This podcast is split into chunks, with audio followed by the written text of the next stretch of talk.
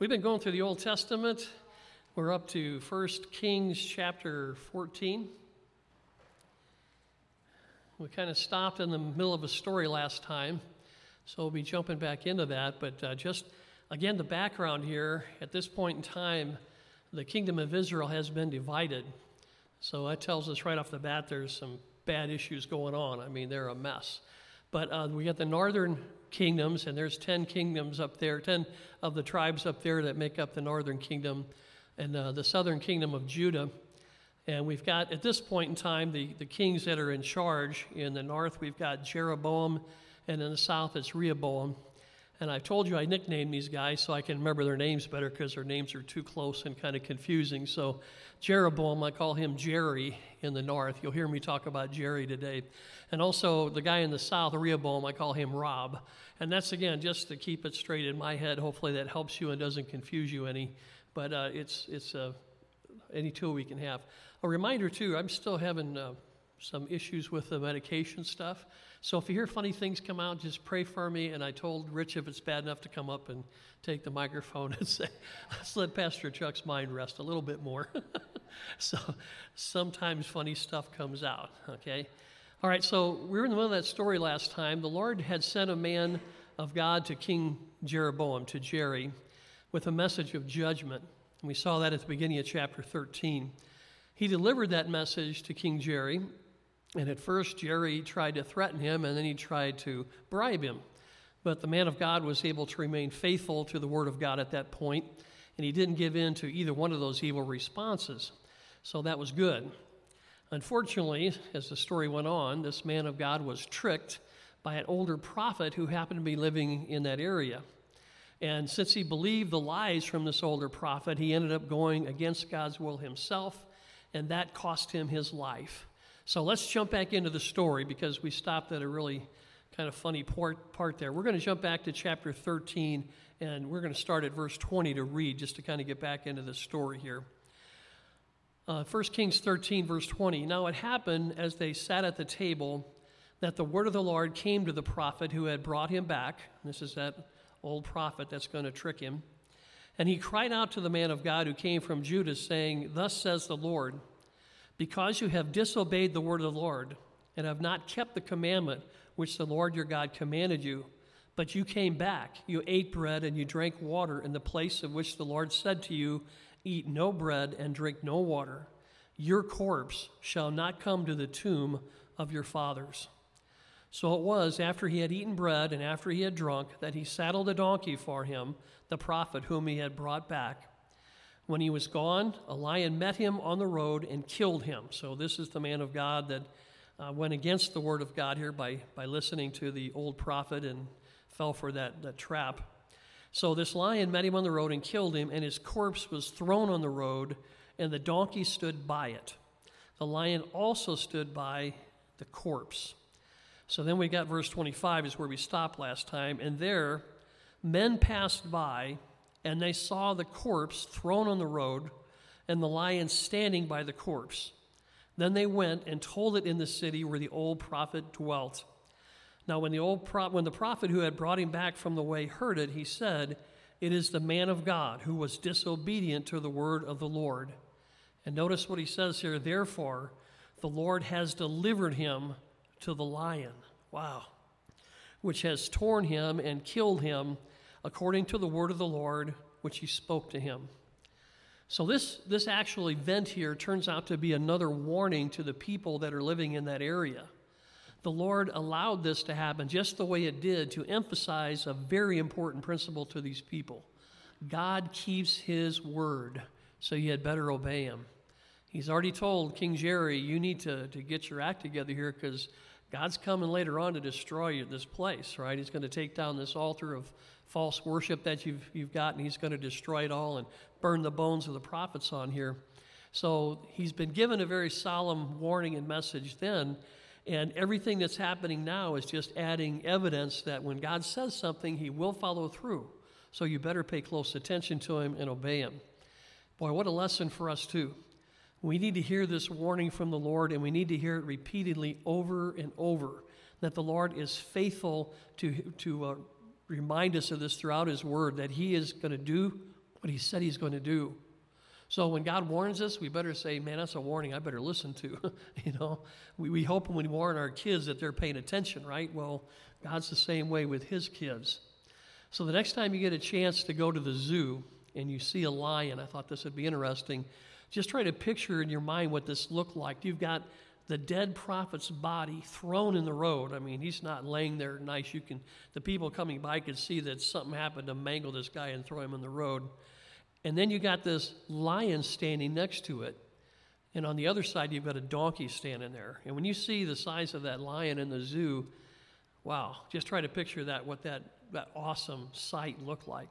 So the Lord can even remind us with a visual picture like that in our mind that the Lord is not somebody you want to mess with.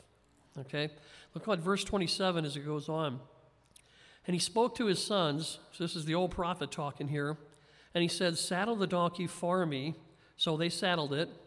Then he went and found his corpse thrown on the road, and the donkey and the lion standing by the corpse. And it mentions here very clearly, in case we didn't catch this, the lion had not eaten the corpse, nor torn the donkey. so again, this had to be from the Lord. You would expect that the lion would naturally eat the corpse and then eat the donkey for dessert, right? But this scene isn't natural it's supernatural.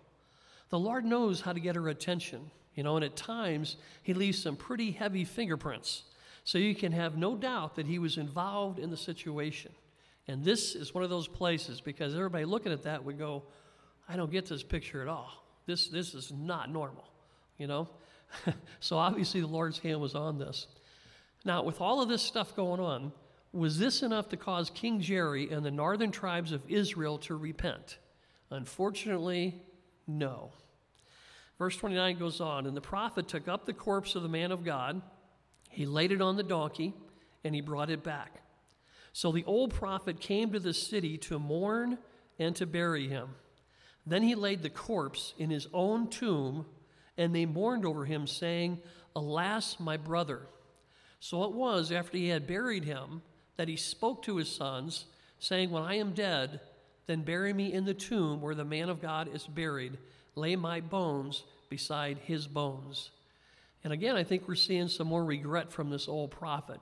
He knows he deceived this man of God, and he knows the Lord used him to point out how this guy was going to die because of his disobedience to the Lord. So I think he's, he's regretting what he has done, and he's saying, uh, You can still lay me right next to this guy. And it's almost as though I would be honored to be laid next to his bones. Verse 32 goes on For the saying which he cried out by the word of the Lord, he's still talking about this, against the altar in Bethel and against all the shrines and the high places which are in the cities of Samaria, will surely come to pass. So the old prophet, he reaffirms that message that the Lord has sent to the king already. And what he just experienced, you know, he has no doubt that God is going to keep his word. I mean, here he is sitting at the table eating with this guy, and the word of the Lord comes to him because you disobeyed God, you're going to die. And then he sees the very event happen. So he's like, man, if God said that altar's coming down, and all these things are going to happen, they're going to happen. So here he is proclaiming this now to all the people in the area, and man, they should be listening. It's amazing to me that God is trying again and again, over and over, to get these people attention, and they're just not listening. They don't, they don't care. Okay, so he goes on to verse 33. After this event, Jeroboam did not turn away from his evil way. this statement is so sad, but it shows us another very important principle, one that you and I don't even want to hear. Okay? Here's the principle some people will never turn away from their evil ways, no matter how severely God warns them. That is so sad. We also see this principle in Revelation 6, if you want to take a look there with me. Revelation chapter 6. I mean, the Lord has done and will continue to do all kinds of amazing, wild, crazy stuff to get people's attention. And they just, they don't want to pay it, they don't want to submit to Him. And it's the hardness of man's heart. Revelation chapter 6. I'll read this to you if you want from we're going to start at verse 12. He said, I looked when he opened the sixth seal, and behold, there was a great earthquake. The sun became black as sackcloth of hair, the moon became like blood, and the stars of heaven fell to the earth, as a fig tree drops its late figs when it is shaken by a mighty wind. Then the sky receded as a scroll when it's rolled up, and every mountain and island was moved out of its place. And the kings of the earth, the great men, the rich, the commanders, the mighty men, every slave, and every free man hid themselves in the caves and in the rocks of the mountains. And they said to the mountains and rocks, Fall on us and hide us from the face of him who sits on the throne and from the wrath of the Lamb. So these people knew that these catastrophes that were just listed, they knew they were from the Lord, but they still did not repent. Instead, they tried to hide. Instead, they tried to say, I just wish I were dead. Man, your, your, your horrors are just beginning uh, when that happens, you know. But again, the hardness of man's heart, sometimes no matter what the Lord does, no matter how extreme the warning, some people will never turn away from their evil ways. And that, that breaks our heart to hear it. So you can imagine how that is to the Lord after doing so much to try to get people and get their attention. So back to uh, 1 Kings chapter 13, that statement at the beginning of verse 33. After this event, Jeroboam did not turn from his evil way, but again he made priests from every class of people for the high places. Remember, we saw that last time. He just picked up people and put them in charge. They had nothing to do with the call of God. And it says, Whoever wished, he consecrated him and became one of the priests of the high places. So you could be one of the worst criminals of that time, unrepentant, never changed, still evil. And if you show up and say, hey, I'll be a priest there, he'll say, okay, I'll make you one. Wow. So Jerry's attitude was this forget God's calling a person into the ministry, forget following God's perfect design and how He wants things done, and just keep doing things your own wicked way. And look what happens when you do this. Look at verse 34. And this thing was the sin of the house of Jeroboam, so as to exterminate and destroy it from the face of the earth. So, hey, uh, doing things your own way. How's that turning out for you, buddy? Woo! Wow! And Lord shows us this stuff, you know, so ho- hopefully we wake up and maybe we can wake up our loved ones if the Lord wills and allows and say, hey, you don't want to mess with the Lord. I know our society has tried to make God look like he's weaker and weaker, but he's not. He's being very gracious right now. You know, so you need to pay attention to him quickly here. All right? Okay, so uh, verse chapter 14 it says, At that time, Abijah, the son of Jeroboam, became sick. This is interesting too. Here his son is, and uh, this is the king that's I've been calling Jerry, you know, Jeroboam here. He's the king of the north. Not a good guy. God's tried already to reach him, and he's just done things his own evil way. And now, all of a sudden, one of his sons becomes sick. And apparently, this wasn't a little cold, as we'll see we go further in the story. He's apparently deathly sick. So, King Jerry here, he's going to try to get some help for him. Okay?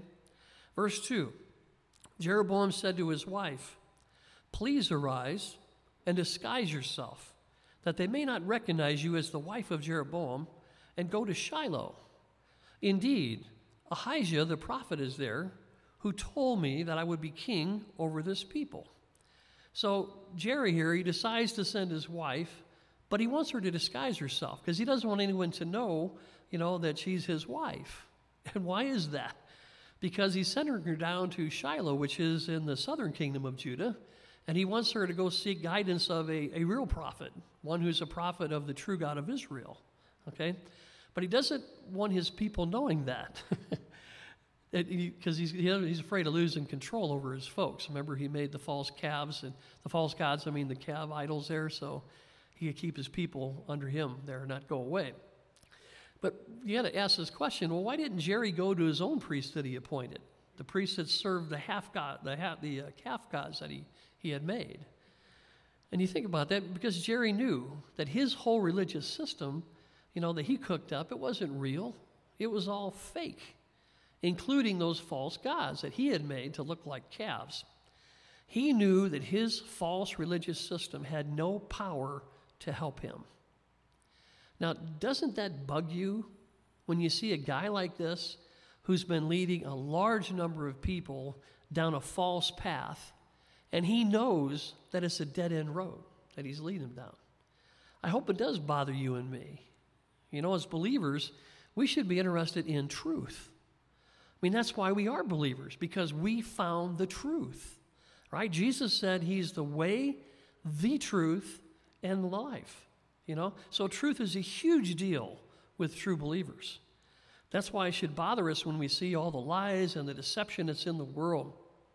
And I think it should especially bother us when we see these things going on in false religions and even some of the false beliefs that have crept into Christianity.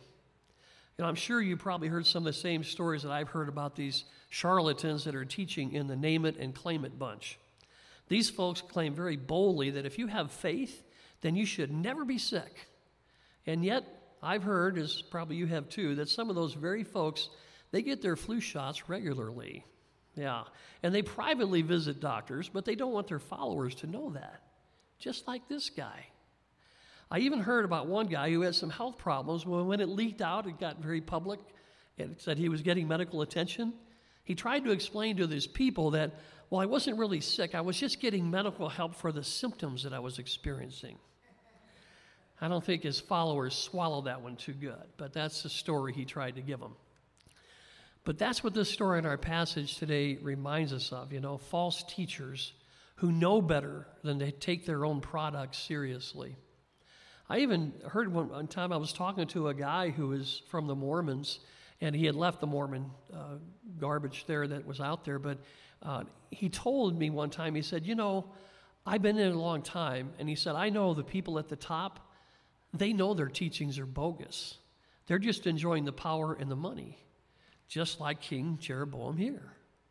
You know, it's sad that so many people are deceived and fooled by such charlatans. But the good news is that these false deceivers, they are getting away with anything. They're going to have to answer to the God of truth one day, and it will not end well for them. You know, I like what it says in the book of Jude about false teachers. It says, For whom is reserved the blackness of darkness forever. Wow. So we can take comfort in the fact, you know, that even though they're carelessly destroying the lives of many people by leading them down a road to destruction, that they will pay dearly for all eternity for the evil crimes they've made of deception. Now, someone pointed out here about King Jerry how foolish this was here. He believed that this prophet could see in the future good enough to tell him what was going to happen with his son.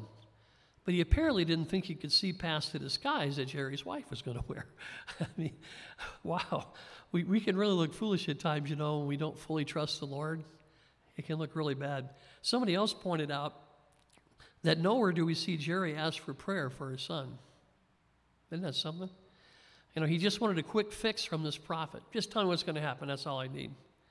But prayer, what was really the thing that was needed here, right? You know, of course, that would have meant that Jerry would have had to humble himself, and we know that wasn't going to happen. He's not that kind of guy.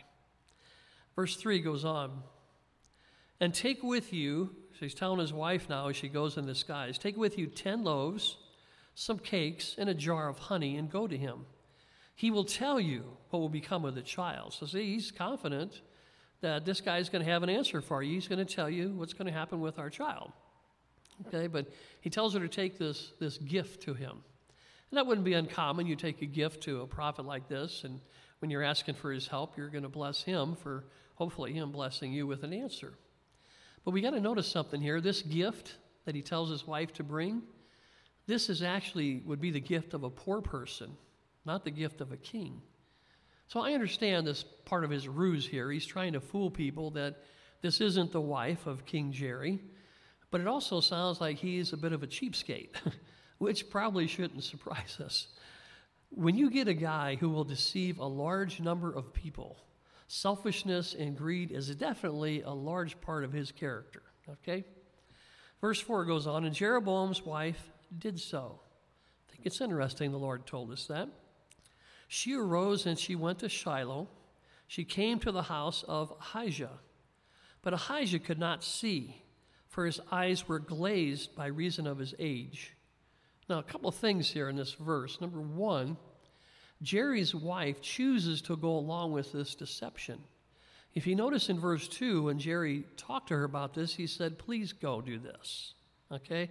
So it appears that it was her choice whether to be part of this or not. And keep that in mind because it's going to have something to do with the story down the road. Number two here so Ahijah, obviously a man of God and a man who has faith, is seen here with an illness. And it appears that he's nearly blind. So, this is just one place in the Word of God that shows that the teaching of the name it and claim it people that say if you have faith and you should never be sick is wrong. So please don't fall for that one. Okay, that's spread throughout the scripture. We see very godly people who have illness and troubles and everything else. So uh, don't fall for the, the lies they come up with in that one. It's kind of interesting, too, here. If you notice at the end of verse 4, it describes his illness a little bit. It says his eyes were glazed, and if you've got a footnote on that, it means his eyes were set by the reason of his old age. And it, it, the idea is that, you know, have you ever seen a blind person who's been blind for some time? Their eyes seem to be only in one direction. I mean, they always are set right there. And that's the description of him. That if you went to him, you'd know he's not able to see because he's got that look, you know, where he's just kind of looking off and his eyes don't really look around. So the Lord describes it to us pretty clearly here. Verse 5 it says, Now the Lord had said to Ahijah, so the Lord had spoken to him earlier and said, Here is the wife of Jeroboam, coming to ask you something about her son, for he is sick. Thus and thus you shall say to her. So the Lord's going to describe this later on. And it says, For it will be when she comes in that she will pretend to be another woman. so it's interesting. Ahijah here, the prophet, he didn't need eyes to be able to see because the Lord gave him full disclosure of what was going on. And as a matter of fact, his insight from the Lord was probably far better than his own sight would have been because Jerry's wife was in disguise. Isn't that interesting? But the Lord sees through every disguise, and he sees through all the trickery and the treachery of man. Nothing is hidden from God's sight. So, verse 6 And so it was when Ahijah heard the sound of her footsteps as she came through the door he said, Come in, wife of Jeroboam. Why do you pretend to be another person? For I have been sent to you with bad news. It's kind of funny that Ahijah gets to ask her, Why do you pretend to be another person? what a greeting, you know? It's like, I went through all this trouble to put a disguise on, and you know who I am already? Yeah. So here's, it's kind of funny. Here's a blind guy asking a lady who's in disguise, why is she trying to disguise herself from a blind man? it's kind of funny. I love the Lord's sense of humor sometimes, you know, it's just really good here. So he then goes on to tell her that she may have thought that she was coming to see him, but he says that he was actually sent by the Lord to speak to her. So this is all a setup by the Lord. He knew that Jerry was going to pull this stunt of disguising his wife when his son became sick. And Jerry may have fooled his people by doing this, but he did not fool the Lord. Now, I got to say this too as I look at this. His son being sick, I see as another thing the Lord was trying to do to get his attention. You know? And you wonder, we mentioned this before, you wonder with people that you and I know, when we've witnessed to and talked about the Lord, you wonder how many times the Lord has tried to get their attention by different situations, sickness or whatever else. And you know, even some of the folks you pray for on our, our prayer list, you, you almost hear it as, as we're praying. It's like God's trying to get their attention, He's trying to get their attention. And we say, Lord, please, please wake him up. That's our prayer, you know? And, and by the way, when when we see that, what we saw in the last chapter, that some people are never going to listen, no matter how many times God warns them, it doesn't mean we stop praying. We continue to pray for people. We continue to tell them about Christ. We don't stop. We don't know. You know, Jesus said, I know my sheep and they're going to hear my voice. We don't know them. You know, we don't see any markers on people and say, that's one of God's sheep, that's one, that's one. No, we spread the gospel to every creature, just like He said, and we leave the rest up to the Lord, right? That's our job. So let's go on to verse 7 here. So he says, Go tell Jeroboam, thus says the Lord God of Israel. So here's the prophet giving direction to Jeroboam's wife. Thus says the Lord God of Israel, because I exalted you from among the people and made you ruler over my people Israel. So right away, the Lord reminds Jerry that the only reason that he is the king over the northern tribes of Israel is because God is the one who exalted him and made him ruler. And man, I tell you what, we need to realize that whenever we're in an exalted position, it's only because the Lord put us there. So we need to make sure that we glorify God in that position. Verse 8 goes on as he's continuing this message to uh, Jeroboam through his wife. It says, And the Lord tore the kingdom away from the house of David. Sounds pretty violent, huh? He tore the kingdom away from the house of David and he gave it to you. Yet you have not been as my servant David who kept my commandments and who followed me with all his heart to do only what was right in my eyes. So the Lord also reminds Jerry that the only reason he has people in his kingdom is because they were a gift from God. And God tore them away from another kingdom. So it's kind of implied that God can tear them away from your kingdom too, Jerry, and he can give them to someone else. So you think there's a little respect that's due there, you know, to the Lord. Then the Lord here is going to, he begins to list the crimes and failures of Jerry. And he brings reference up to King David. So, first of all, he's telling him, You're not a good servant like King David was. God even describes what a good servant is like. David was obedient to the Lord. He kept his commandments, he said. He was totally committed to God. He served him with all of his heart. Okay? And we know that when David sinned, and he did, Lord showed us that, David repented. But when Jerry sins, there's no desire to repent. He just keeps going forward into his sin with no turning around. Jerry's response was about the exact opposite of King David's. All right? And you know that the Lord gives us all the opportunity to receive Jesus Christ for the forgiveness of our sins. Some are going to respond positively, and some are going to reject that same opportunity, which is really sad. The opportunity is there. Verse 9 goes on. He says, But you have done more evil than all who were before you. Wow, you do not want to hear those words from the Lord. He says, For you have gone and made for yourself other gods and molded images to provoke me to anger, and have cast me behind your back. So here's another one of the crimes the Lord lists that he did. Jerry did more evil than all who were before him. So he reached a new low for the kings of Israel. The Lord described what he had done. Not only had he made other gods and idols to intentionally provoke the Lord, kind of like shaking your fist in the face of God. And that's kind of interesting. I'm glad the Lord said that because as we look at Jeroboam's life, we don't really notice him, you know, going around shaking his fist in the face of God. But when the Lord describes that, it's because the Lord sees his heart. He says, I know your attitude. You did this intentionally. I offered you a great future. I said you could be like King David. I'll have you a, a, dynasty after your name. Man, your, your heritage will go on and on if you obey me and follow my ways. And since he turned away from that, he said, You did that in spite of me. So what is he saying? I'm better than you, God. I know better than you. People say that in this world, don't they? Folks you talk to, they think they know better than God, right? So he reached a new low for the kings of Israel. And it's really amazing. Jerry also did this, the Lord says. You cast God behind your back. Okay? Now, this same phrase is used in reference to what God has done with our sins when we trusted Christ. Take a look over at Isaiah chapter 38 to see this if you want to look at it. If not, I'll read it to you. But Isaiah chapter 38.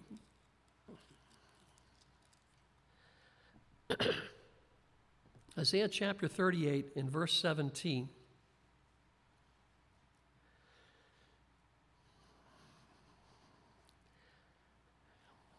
It says, in, it was verse 17, Indeed, it was for my own peace that I had great bitterness, but you have lovingly delivered my soul from the pit of corruption, for you have cast all my sins behind your back. Okay? When the Lord says this about our sins, that means that He forgets them. I've thrown them behind my back, I don't see them anymore, and he, He's forgetting them, is the point. He doesn't even think about them. But when Jerry treated God Himself that way, it implies an intense looking down on God as though God didn't even deserve any respect. Wow. So, in case you had any thought that maybe, Maybe this Jerry's a good guy. Maybe he just made a few mistakes along the way. He has a hatred for God. He despises God. He looks down on him, has no respect for him at all. And only God can call that. We can't see a person's heart, God can. So when he says, You have cast me behind your back, he's saying, You look down on me with no respect. Now, when people treat God that way, it angers him greatly. Look how God was going to deal with Jerry because of this. Look at verse 10, back in 1 uh, Kings chapter 14 and verse 10. Therefore, behold, I will bring disaster on the house of Jeroboam and will cut off from Jeroboam every male in Israel, bond and free. I will take away the remnant of the house of Jeroboam as one takes away refuse until it is all gone. Now, the Lord begins to list the consequences here of Jerry's evil, action, his evil actions. First, he tells him disaster is coming to your house, and it's going to be brought there by the Lord.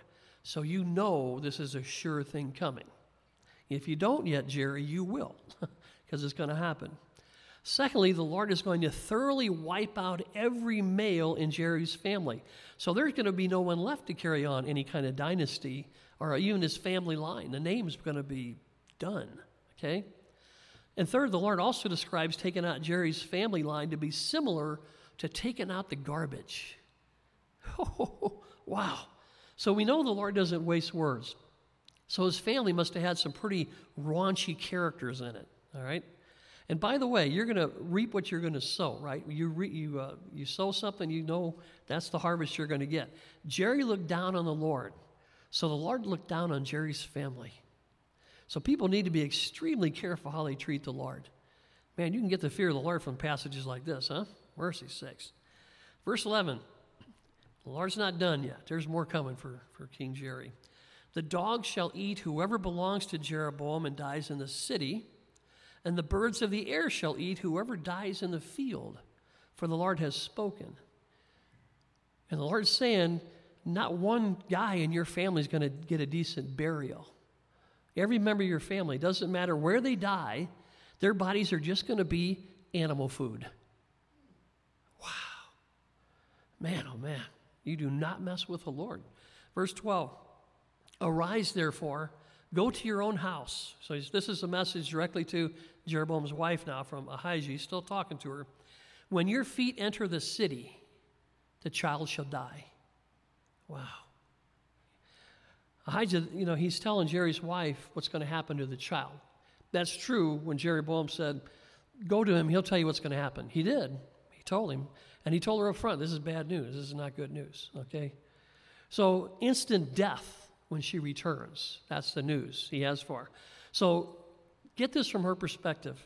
She's seen her son alive for the last time. The next time she sees his body, he will already be gone. Now, before you start to feel sorry for her, remember, I brought this up earlier. She made the decision to go along with Jerry's scheme. She went ahead and disguised herself, and she's involved in deceiving the people by what she did. So she's not innocent in all of this, okay? Verse 13 goes on And all Israel shall mourn for him and bury him. Don't miss this. for he is the only one of Jeroboam who shall come to the grave He's the only one that's going to get a decent burial. Out of all of Jerry's family, the Lord just said he's going to destroy and the animals are going to eat the bodies. This is the only one who's going to get a decent burial. Look what it says. Because in him there is found something good toward the Lord God of Israel in the house of Jeroboam. This is an amazing verse because it tells us this child was the only one in Jerry's entire family that was going to get a decent burial and that they were going to mourn for. There's never even mourning mentioned for the rest of them. And the Lord even explained why. Because in this child was found something good toward the Lord God of Israel. It sounded like this child may have had a heart for the Lord, and like somebody said, the Lord took this child out of the family so he didn't have to be raised in such an evil, God despising home. Wow. A lot of times we don't get this. We don't understand why would the Lord allow this good son to die? But I want you to see something in Isaiah 57. Praise the Lord, He gives us answers for stuff. You know, He, he helps us to try to get what He's doing sometimes. Not all the time, but sometimes He gives us answers I don't think we deserve, but praise the Lord, He gives them to us. Isaiah 57, verse 1. The righteous perishes, and no man takes it to heart. Merciful men are taken away, while no one considers that the righteous is taken away from evil. He shall enter into peace. They shall rest in their beds, each one walking in his uprightness. Now, back in our passage in, in 1 Kings 14, it's very interesting to me as the Lord talks about this son, the only one that's going to decent burial. We're told the very beginning of the uh, passage here, his name is Abijah. You know what Abijah means? it means the son of Yahweh. I don't know why they named him that, but apparently he did have a heart for the Lord. Isn't that interesting? And the Lord knows this stuff. Like I said, we can't read hearts, God can. He said, There's only one good person in your family, and I'm taking him home. he doesn't need to be with you. So, verse 14, back in 1 Kings 14, moreover, the Lord will raise up for himself a king over Israel who shall cut off the house of Jeroboam. This is the day. What even now? Yes. So the Lord already had a man who was waiting in the wings to take over after Jerry. And that man's going to be the instrument the Lord used to wipe out all of Jerry's family. We'll, we'll see that in the next chapter when we get a chance to dig in there. Verse 15 says, For the Lord will strike Israel as a reed is shaken in the water. A reed that's in the water is not very sturdy. It says he will, he will uproot Israel from his good land which he gave to their fathers and will scatter them beyond the river because they have made their wooden images provoking the Lord to anger. And he will give Israel up because of the sins of Jeroboam, who sinned and who made Israel sin. So Jeroboam is going to be responsible for his sins He's going to be responsible for leading other people into sin, and the people themselves, they're going to be guilty for their own sin as well, okay? So these people, they're guilty for following his lead. So they're going to be punished for all of the sins of idolatry too. Now, there's, there's always this double sided responsibility if you think this one through. A person can lead you away from sin or into sin, and they're going to be responsible for where they lead you. But you're going to be held responsible for your actions, your response to that. It's like the one who teaches the Word of God to believers or the one who proclaims Christ to the lost person.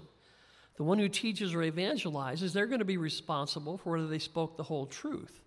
And the ones hearing this teaching or the evangelizing, they're going to be held responsible for their reaction, whether they received the truth or whether they rejected the truth. There's responsibility on both sides. Now, the sin here that Jerry led all these people into, since they were not going to repent from it, they were going to eventually get kicked out of the promised land. That's what the Lord told them here. And this is going to happen about 300 years. So they had 300 more years to get their act together and repent, but they didn't do that. So here's another important principle unrepentant sin, sin that we refuse to repent and turn away from, unrepentant sin eventually catches up with us. The Lord is very patient in giving us time to repent. But if we continue to refuse Him, the Lord can one day bring some harsh consequences. And when that happens, we shouldn't say, Why me, Lord? we should say, Oh, me, I messed up. I did not repent. Verse 17 Then Jeroboam's wife arose. She's been sitting there with Ahijah and departed and came to Tirzah.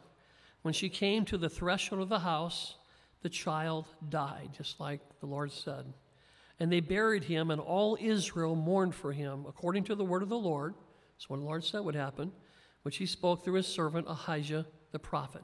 So it was exactly like the Lord said. Again, now, this is further proof to the people that they needed to take God seriously and repent from the direction they were going.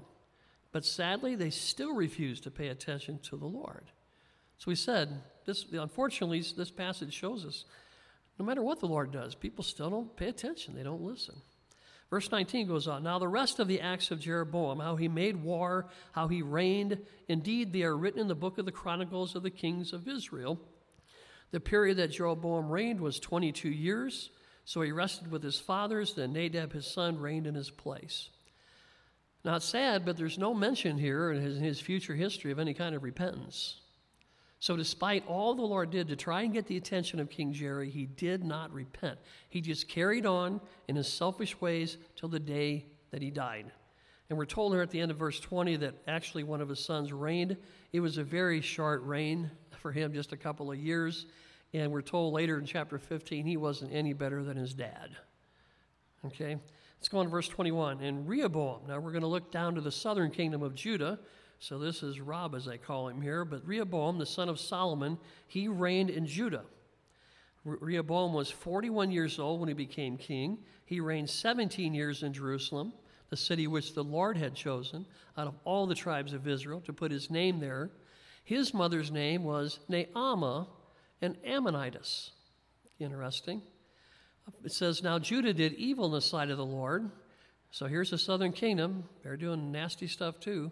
And they provoked him to jealousy with their sins, which they committed more than all that their fathers had done. They were worse than the folks before them. For they also had built for themselves high places, sacred pillars, and wooden images on every hill and under every green tree. So, any place they could find a spot for an idol, they put one up. And they were also perverted persons in the land. This is some of the uh, uh, temple prostitutes and then prostitutes in the religious ceremonies that all the, uh, the pagans did in there, and they just took all that in. Look what it says here. They did according to all the abominations of the nations which the Lord had cast out before the children of Israel. That's a lot. They did everything they could. That was nasty. Okay? So, Lord here gives us a, quip, a couple of quick snapshots of the southern kingdom, and we see that they're pretty much a mess too. And one of the things we, we look at is you know what? If you don't walk with the Lord, look how much junk can creep into your life. This was a nasty place. I don't think you'd enjoy living there if you want to live for the Lord. So these folks had actually provoked the Lord to jealousy, we're told. You know, the, the love and praise that should have been directed toward God alone, they directed toward all this junk. You know, and we got to be careful. What do we direct the love that God should get from our life, where do we direct it? It should go to Him, nowhere else. Verse 25 there, it happened in the fifth year of King Rehoboam that Shishak, king of Egypt, came up against Jerusalem. I think this was an attempt by the Lord to get their attention. Okay, notice it was only the fifth year. So in five years, this is happening in the southern kingdom. He took away the treasuries of the house of the Lord and the treasures of the king's house. He took away everything. He also took away all the gold shields which Solomon had made. So the Lord allows the enemy to come in and take all the valuable stuff, okay? Verse 27 Then King Rehoboam made bronze shields in their place. Didn't have any gold left, so he used bronze. He, he replaced the shields, made the bronze out of them, and he committed them to the hands of the captains of the guard, who guarded the doorway of the king's house. And whoever, whenever the king entered the house of the Lord, the guards carried them then brought them back into the guardroom. so they were put out very quickly to be seen, and they were put away. Okay? And it's amazing. In King Solomon's day, these golden shields were, were boldly proclaimed. It's like, wow, look at this place. Look what God has done. Look at all this blessing. And now they have to just kind of bring these shields out very quickly and put them back so nobody steals them. And it's just amazing what's happened. The picture you get here is someone who's going to try to keep up the outer image even though the heart is gone. All the valuable stuff is gone. And it's sad, you know, but, but churches will try to do this too. They, they're not really walking with the Lord, they're not close to the Lord, but they want to keep up the appearance, you know, so they, they bolster up the image on the outside. And if you remember in Revelation, we got the church at Ephesus, right? That they had it all going on the outside. Man, they had the programs, they had everything happening. God says, Yeah, you've got a few good things going here. You're watching the doctrine, that's taught and all that's good. but he said, You lost your first love. You know? So they, they try to make the outside look good, but the inside is failing. And Lord, and you know, we, we have to pray, Lord, please don't let us get to that place. You know, please wake us up. If we've gone the wrong direction, if we've lost something here and we need to be closer to you, Lord, wake us up. Even if you have to send the pastor to the hospital and have major surgery and things go wrong. If that's what it takes, please do that. Because this is His church. And we don't want to mess anything up. We want to make disciples for the Lord. So, whatever it takes. And you know, guys, I thought about this in the hospital. Thought about it before, but it really came to life in the hospital. When we have communion and we break those cups and we're saying, Lord, break my life. If that's what you need, you think about it differently when you're in the hospital. you're thinking, whew. One pastor, he went through some tough stuff and he said, I think about that when Lord says, Will you do anything? Will let me break your life any way I want to? He said, I th- First, my thought is, Could you find somebody else? You know? but he said, Obviously, I said, No, Lord, whatever you need to do. And that's our heart. We don't want to be like this. Lord, let us not get to that place.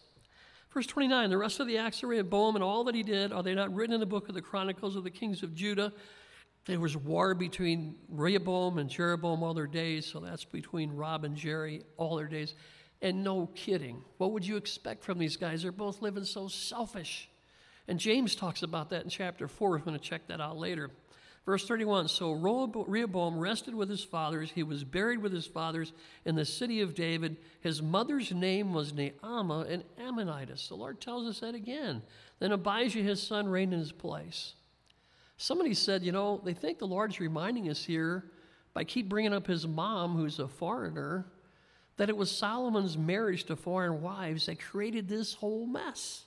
Could have been avoided by obedience to the Lord. So the lesson for us is don't think that your sin isn't going to have serious consequences down the road.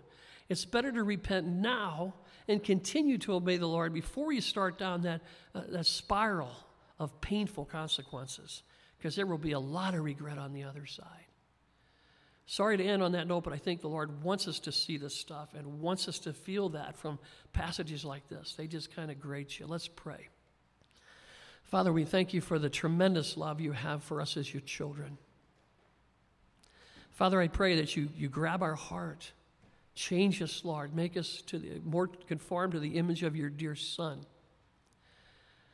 Father, we thank you for these passages. Although they're painful, they're more painful to you, Lord, that you went through these and you see these. But help us learn these lessons.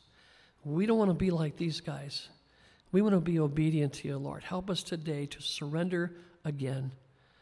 And Lord, as we were singing earlier, we need you every moment. And every moment is a great moment to repent. So help us this day Lord, unfortunately, our selfishness will probably lead us to sin through this day before we're done, just because that's who we are. We're sinners and we're selfish. Help us to repent quickly, Lord. We thank you for the love and forgiveness you always give us in your tremendous grace. And Lord, we pray if anyone today is watching on the live stream or uh, someone doesn't know Jesus today, please get a hold of their heart. They need you, Lord. before it's too late, they need you. We thank you that you died to pay for our sins, and we give you back all praise, honor, and glory in Jesus' precious name. Amen.